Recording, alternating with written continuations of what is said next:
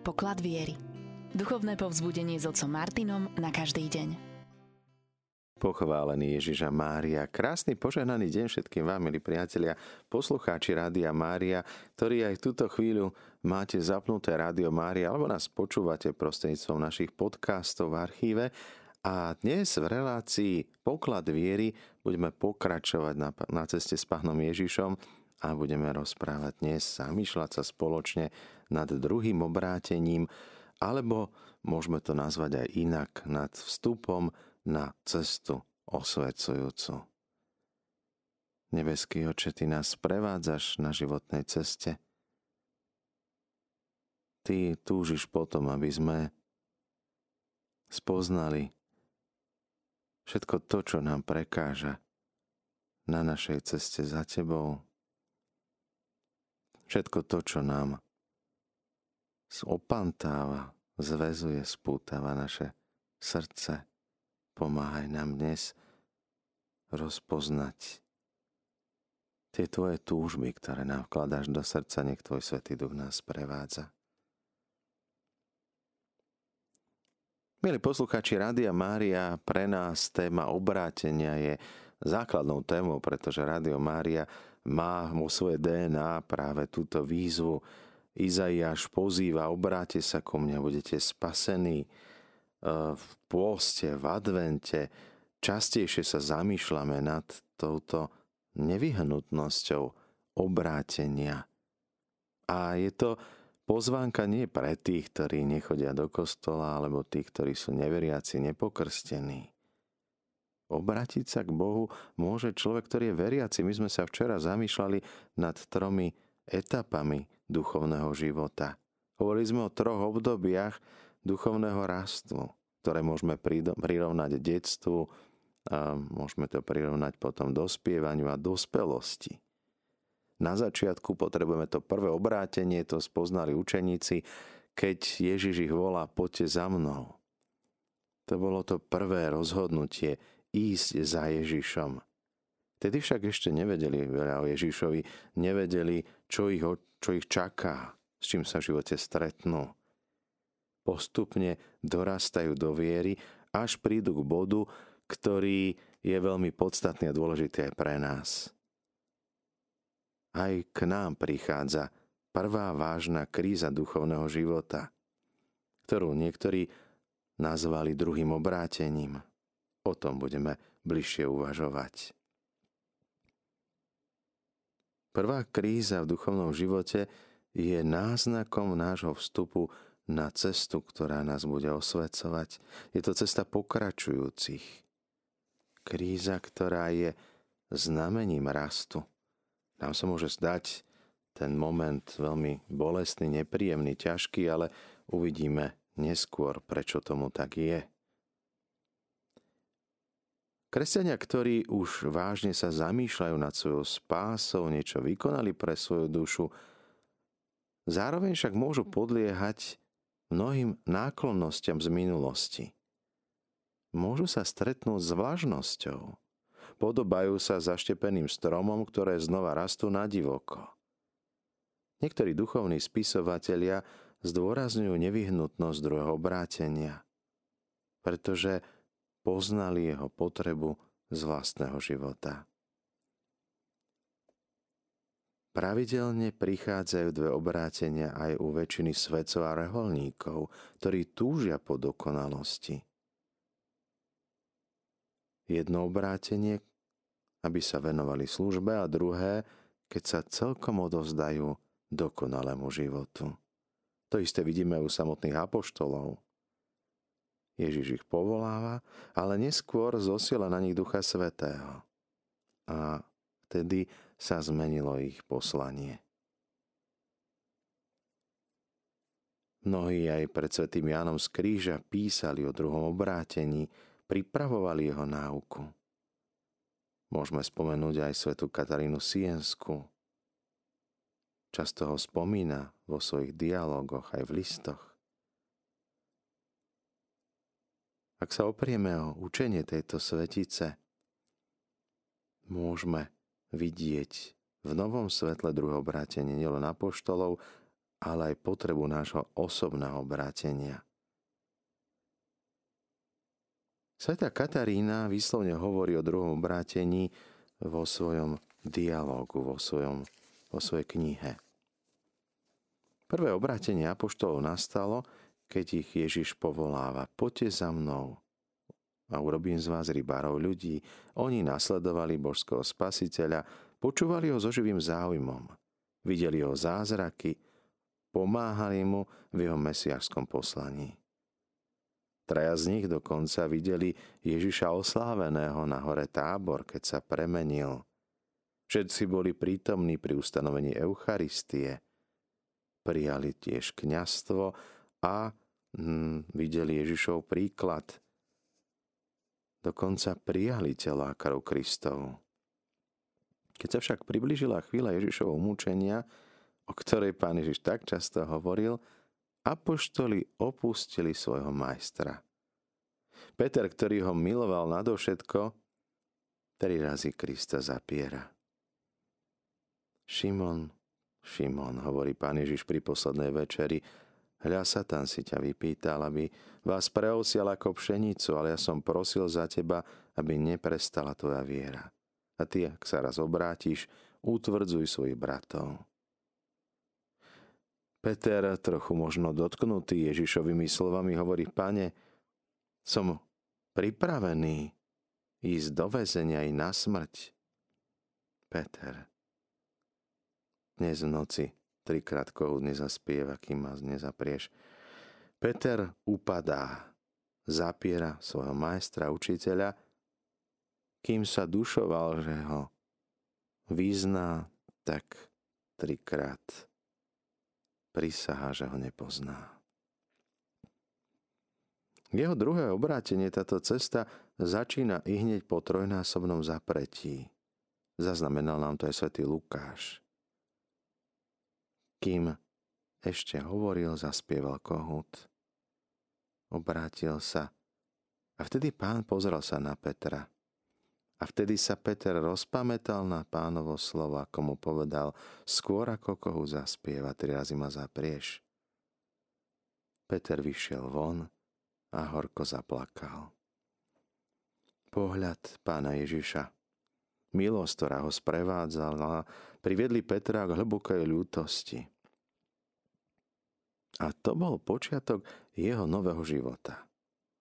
Môžeme tu hovoriť o druhom obrátení svätého Petra – Môžeme si pripomenúť aj výrok svätého Tomáša.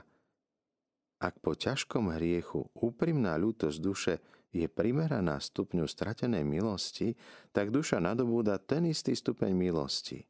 Dokonca môže postať z hriechu aj vo vyššom stupni, ak ešte vrúcnejšie ľutuje. Nemusíme po hriechu začínať tam, kde sme prestali, ale môžeme dostať milosť, ktorá nás posunie ďalej. Je to ako keď človek zakopne, urobí dlhší krok. Alebo, ako hovoria niektoré aforizmy, aj pád na tvár môže znamenať posun dopredu. Teda pád nemusí byť niečo, čo je fatálne, osudné, čo je nemenné. Aj pád nás môže posunúť v duchovnom živote dopredu. A tam je dôležitá naša úprimná ľútosť. Podľa toho, ako sme nad týmto uvažovali, zdá sa, že svätý Peter úprimnou lútosťou nielenže vtedy získava stratený stupeň milosti, ale i hneď povstáva na vyššom stupni nadprirodzeného života. Boh dopúšťa tento pád na Petra, aby ho vyliečil z namyslenosti, aby ho urobil pokornejším, aby viac dôveroval Bohu ako sebe. Vieme, že predtým ešte chcel vytiahnuť meč, chcel brániť Ježiša, teraz však nachádza sa si inde. V dialogu svätej Kataríny Sienskej sa tiež píše, Peter sa vzdialil, aby v samote plakal. Plakal, že sa odvážil zaprieť božského syna. Jeho ľútosť bola nedokonalá, tak ostala ešte 40 dní po na nebo vstúpení. On videl z mŕtvych stáleho spasiteľa A stále jeho ľútosť ešte nebola dokonalá. Peter a ostatní učeníci odišli domov, aby očakávali príchod Ducha Svetého. V dome sa zo strachu zavreli, lebo ešte stále ich duše nemilovali dokonale. Na Turíce však ostali premenení. U svätého Petra aj ostatných apoštolov na konci utrpenia pána Ježiša uskutočnilo sa to druhé obrátenie, nebudem ešte rozprávať o tom treťom, ktoré ešte len čaká. Spasiteľ po zmrtvých staní viac raz zjavil sa apoštolom. Poučoval ich. Emavským učeníkom vysvetloval miesta zo svätého písma, ktoré sa na ňo vzťahovali. Svetý Peter napriek stretnutiu so zmrtvých stálým predsa len ide loviť ryby, túžil robiť to, čo predtým, aby tam našiel opäť ako keby svoju vlastnú dôstojnosť. A svätý Jan píše, ako sa Ježiš pýta Šimona trikrát, miluješ ma viac ako títo? Áno, pane, ty vieš, že ťa milujem. A Ježiš mu hovorí, pás moje baránky. Znova sa ho Ježiš pýtal. Šimon, syn Jano, miluješ ma? Odpovedal mu, áno, pane, ty vieš, že ťa milujem. Pás moje baránky. A znova sa o tretí raz pýta. Miluješ ma? Peter sa zarmútil, že sa ho tretí raz Ježiš pýtal, miluješ ma? Až vtedy povedal, pane, ty vieš všetko. Ty vieš, že ťa milujem. A vtedy mu Ježiš hovorí pás mojho otce. Vtedy mu aj tajomne pán Ježiš predpovedal mučenickú smrť. Keď raz zostarneš, rozpneš ruky, iný ťa opáše, povedie ťa tam, kam nechceš. Trojnásobné zapretie napravil Peter trojnásobným význaním lásky. Pri tom poslednom význaní však už nehovorí s tým nadšením ako predtým, ale s pokorou poniženosťou uvedomuje si, že tá jeho láska je niekedy krátka. Boh zvíťazil v jeho srdci. Zvláštnym spôsobom sa uskutočnilo druhé obrátenie svätého Jána. Ján opustí božského spasiteľa vo chvíli, keď sa priblížil Judáš so zbrojenými vojakmi. Pán Ježiš si ho svojou milosťou pritiahol tohto milovaného učeníka ku krížu. Jeho obrátenie nastalo vo chvíli, keď počúva sedem posledných slov umierajúceho spasiteľa. Aké by malo byť naše druhé obrátenie? Sveta Katarína Sienská dokazuje, že to, čo sa stalo za poštolmi, ktorých ako vzory nášho života vyučil priamo sám spasiteľ, musí sa stať aj s nami. Keď apoštoli potrebovali druhé obrátenie, o čo viac a potrebujeme my sami. Svetica poukazuje na niektoré chyby, najmä na sebalásku, ktorá nevyhnutne vyžaduje obrátenie. Sebaláska v rozličných stupňoch je zakorenená v nedokonalých dušiach. Môžeme sa nachádzať síce v posvedcujúcej milosti a preca. Stále ešte sú tam nejaké pozostatky alebo ešte stále je tá naša nádoba života plná nás samých. Seba láska podľa svätej Kataríny nie je nič iné ako chamtivá láska nedokonalých. Títo slúžia Bohu len pre vlastný zisk, túžia po telesných alebo duchovných útechách. A keď ich nemajú, hronia nad sebou dnešné slzy. Mnohí na začiatku zakúšajú takúto radosť modlitby, jednoducho z ľahkosť. Ale je to úprimná láska k Bohu. Nie je to hľadanie vlastného potešenia v modlitbe. Ako si aj niekto poznamenal predo mnou, že som sa tak dobre modlil predtým a teraz tá modlitba nie je dobrá. my posudzujeme modlitbu na základe toho, ako sa pri modlitbe cítime my. Ale to nie je Boží súd, to je náš súd. Čak tá modlitba, ktorá nám nechutí, je vzácnejšia Bohu. Takéto duše nevedia milovať sveto. Nemilujú Boha pre Neho samého v ňom, nie sú ani biele, ani čierne, možno sú šedé. Vystupujú k Bohu, ale niekedy majú chuť zostupovať. Sveta Katarína ďalej píše.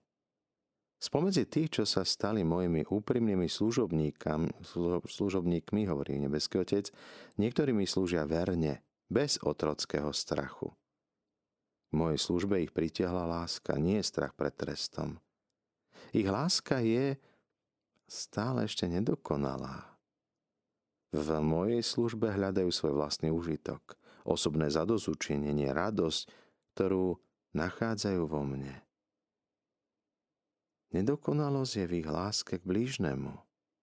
A vieš, čo svedčí o ich nedokonalosti v láske?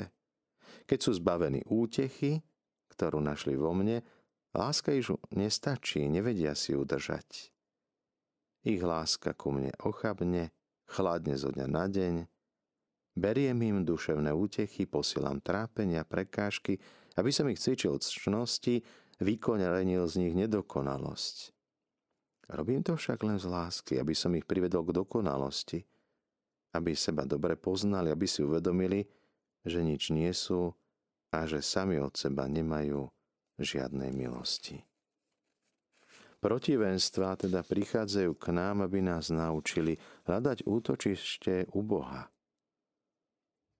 Aby sme sa pritulili so skutočnou pokorou k Bohu keď neuznáme svoju nedokonalosť, netúžime po zdokonaľovaní sa. A tak sa stávame oneskorencami vo vývoji. Opäť si pripomeňme, čo opakujú stále cirkevní otcovia na ceste k Bohu. Kto nevystupuje, ten zostupuje. Ak dieťa nerastie, nezostáva dieťaťom, ale zostáva trpazlíkom. Podobne aj začiatočník v duchovnom živote, keď nevystúpi v pravom čase na cestu pokračujúcich, nezostáva na začiatku cesty začiatočníkom, ale oneskorencom. Žiaľ, veľa ľudí nepatrí do tejto kategórie začiatočníkov ani pokračujúcich, ani dokonalých. Patria medzi oneskorencov. Niekedy je to ťažké spoznať. Niekedy je ťažšie nájsť v sebe silu pokračovať ďalej na duchovnej ceste. Je potrebné preto stria sa chamtivej seba lásky, ktorá žije v nás často bez toho, aby sme si to možno uvedomili. Takouto nedokonalou láskou miloval svätý Peter milého Ježiša. Keď rozkošne pocítil jeho slávu na hore tábor. Potom prišla skúška a stráca každú odvahu. Nielen, že nevedel trpieť, ale zrazu mal otrocký strach. Strach, ktorý z ňom zlomil jeho vernosť. Zaprel Krista a dokonca prisahla, že ho nepozná. Čo máme urobiť, keď sa pristihneme aj my pri takýchto pádoch a zrádách?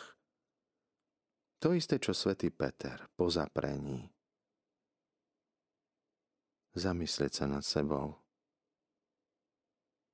Zaplakať, oľutovať. Keď spoznáme nebezpečenstvo hriechov a chceme sa z nich vymotať, nielen, že máme plakať od strachu pred trestom, ktorý si oprávnene zaslúžime. Ale máme uvažovať o Božom milosrdenstve. Duša, ktorá je stále nedokonalá a Boh ju túži priviesť dokonalosti.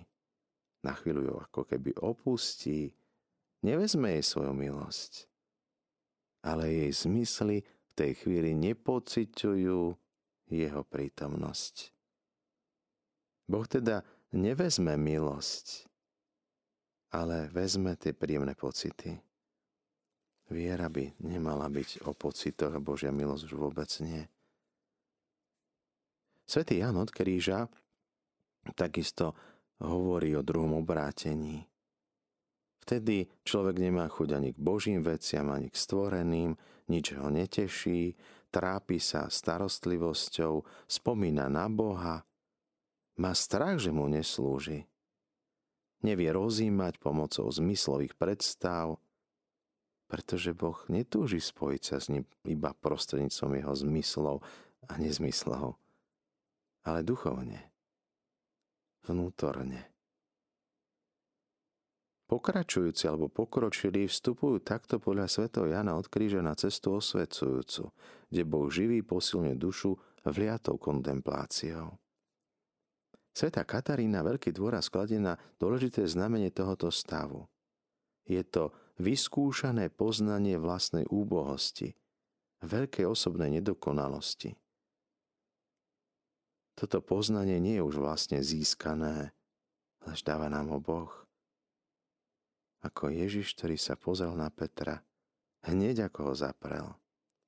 Vtedy Peter dostáva zvláštnu svetla. Rozpomenul sa na slovo pánovo, vyšiel von, horko ťažko zaplakal.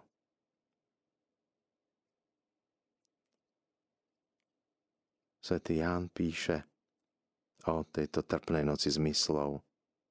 Boh opustí dušu, ktorá je ešte nedokonalá, aby videla a poznala svoj hriech. Keď uvidí, že som jej odoprel útechu, pocíti mučiace súženie. Spozná, že je slabá, neistá, naklonená k malomyselnosti. Ako Peter, ktorý zrešil. Táto skúsenosť odkryje v nej korene duchovnej sebalásky. Spoznáva samu seba, vyšmine sa nad seba a zasadla ako keby na súdnu stolicu vlastného svedomia. Všetko pokárhala a napravila. Potom sa musí ozbrojiť svetou seba nenávisťou, aby vytrhla i korene seba lásky, ktorá narúša každý skutok a žila výlučne len z Božej lásky. Svetica ďalej upozorňuje, že veľké nebezpečenstvá očakávajú takúto dušu. Svetica píše, že treba nenávidieť bezúdnú sebalásku, ktorá je žriedlom každého hriechu – sebaláska, sebecká láska. Vtedy sa človek správa nespravodlivo k Bohu a k blížnym, ale aj k sebe samému. Sebaláska ničí v duši, duši svetý život, smet po spáse, túžbu po cnostiach. Prameň zla v nás je práve neusporiadaná, nezdravá sebaláska. Každý úkon hriechu vychádza z nejakej neusporiadanej žiadosti po časných veciach. Túžba po časnom dobre pochádza z toho, že človek neusporiadane nezdravo miluje seba. Lebo kto iného miluje, chce jeho dobro, nie svoje vlastné. Netúži po svojom uspokojení, ale túži potešiť toho, koho miluje.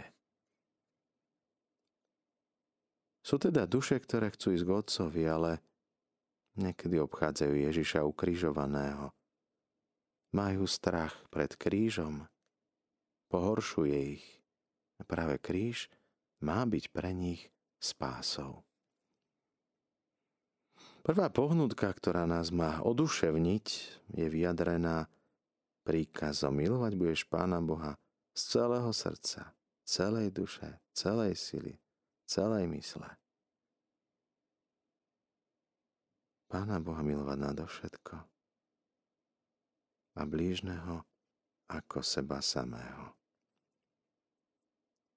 Svetá Katarína Sienska zdôrazňuje, že kto chce dokonale zachovávať príkaz lásky k Bohu a k blížnemu, musí mať ducha evanelivých rád.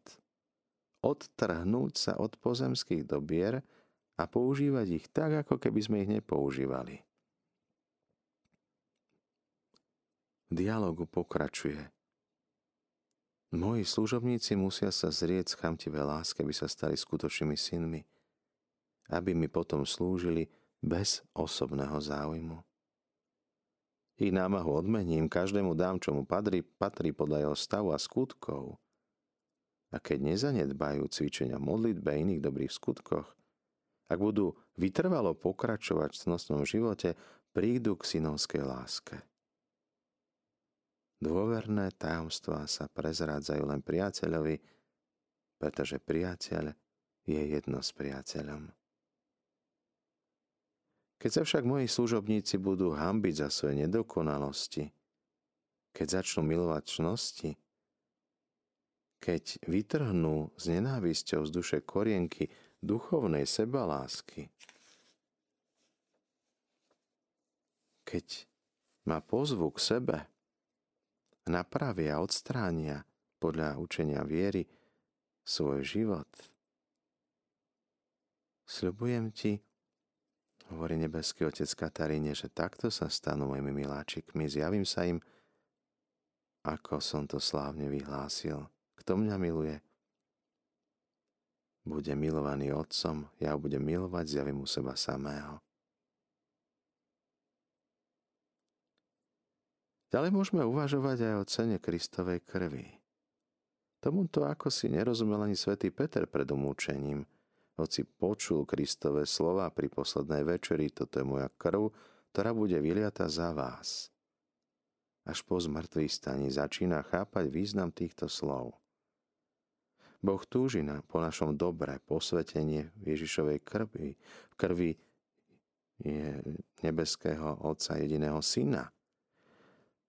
Ježiš, ktorý zmýva naše hriechy. A tam poznávame veľkú Božiu pravdu.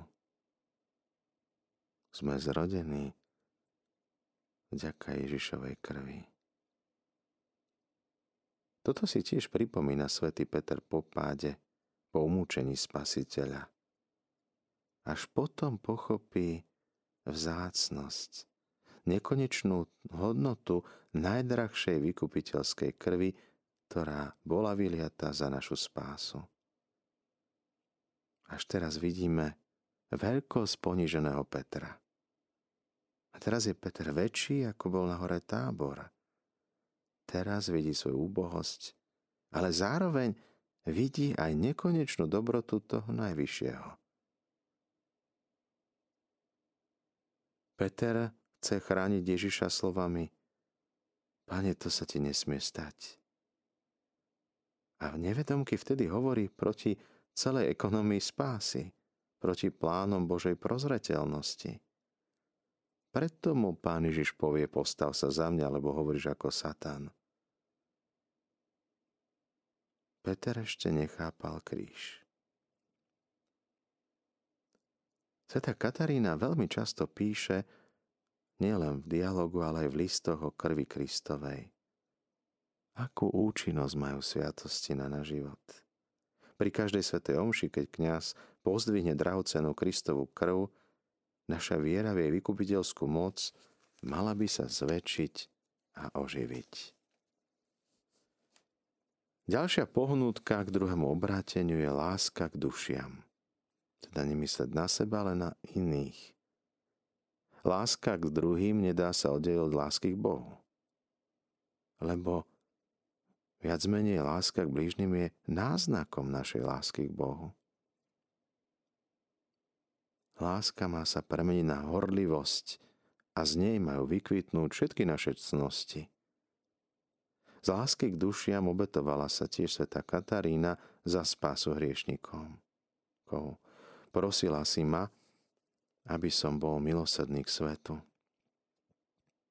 Prosila si, aby som oslobodil mystické telo Svetej Církvy od temnot a prenasledovaní. Sama si sa ponúkla, aby som na tebe trestal neprávosti niektorých svojich služobníkov. Povedal som ti, budem k svetu milosrdný, lebo milosadenstvo je môjim rozlišujúcim znamením. Z milosadenstva, z lásky nevýslovnej, poslal som slovo na svet svojho jediného syna. Pre vaše slzy, pre vaše pokorné stále modlitby som milosrdný k svetu. Ovocím druhého obrátenia, ako to bolo aj u svätého Petra, je začiatok postupnej rozumovej kontemplácie veľkého tajomstva kríža, čiže vykúpenia. Človek živo spoznáva nekonečnú cenu Kristovej krvi, vyliatej za nás. A potom prichádza spojenie s Bohom. už nie závislé od našich zmyslov, ktoré sú vrtkavé. Božia blízkosť je čistejšia, silnejšia, stálejšia. A možno vnútri v srdci necítime radosť, ale je tam veľký pokoj. Pokoj dokonca aj v protivenstvách. Už tu nie je len nejaké abstraktné presvedčenie, teoretické poznatky, niečo nejasné, ale zrazu to vnímame inak. Nebeský Otec hovorí svetíci, nič sa nestalo, nič sa nestane, čo neurčí moja prozreteľnosť. Všetko, čo dopúšťam, všetko, čo vám dávam v súženiach, telesných, duchovných útechách, to dávam pre vaše dobro, aby ste sa posvetili. Vo mne, aby moja pravda sa naplnila vo vás. A to nám napísal potom aj apoštol Pavol. Milujúcim Boha všetko slúži na dobré, ak vytrváme v láske. A to je presvedčenie, ktoré máme mať v srdci. Ako napomína emauských učeníkov spasiteľ, ktorý s nimi kráča. Hovorí im o ťarbavosti srdca, uveriť všetko, čo hovorili proroci. Či sa to všetko nemalo stať, aby mohol Kristus z mŕtvych stať. A oni si sami hovoria, naše srdcia horeli, keď nám vykladal písma, otváral ich. Horiace srdcia, spoznávajúce Ježišovu prítomnosť, Božiu veľkosť, ktorá prichádza aj prostredníctvom utrpenia.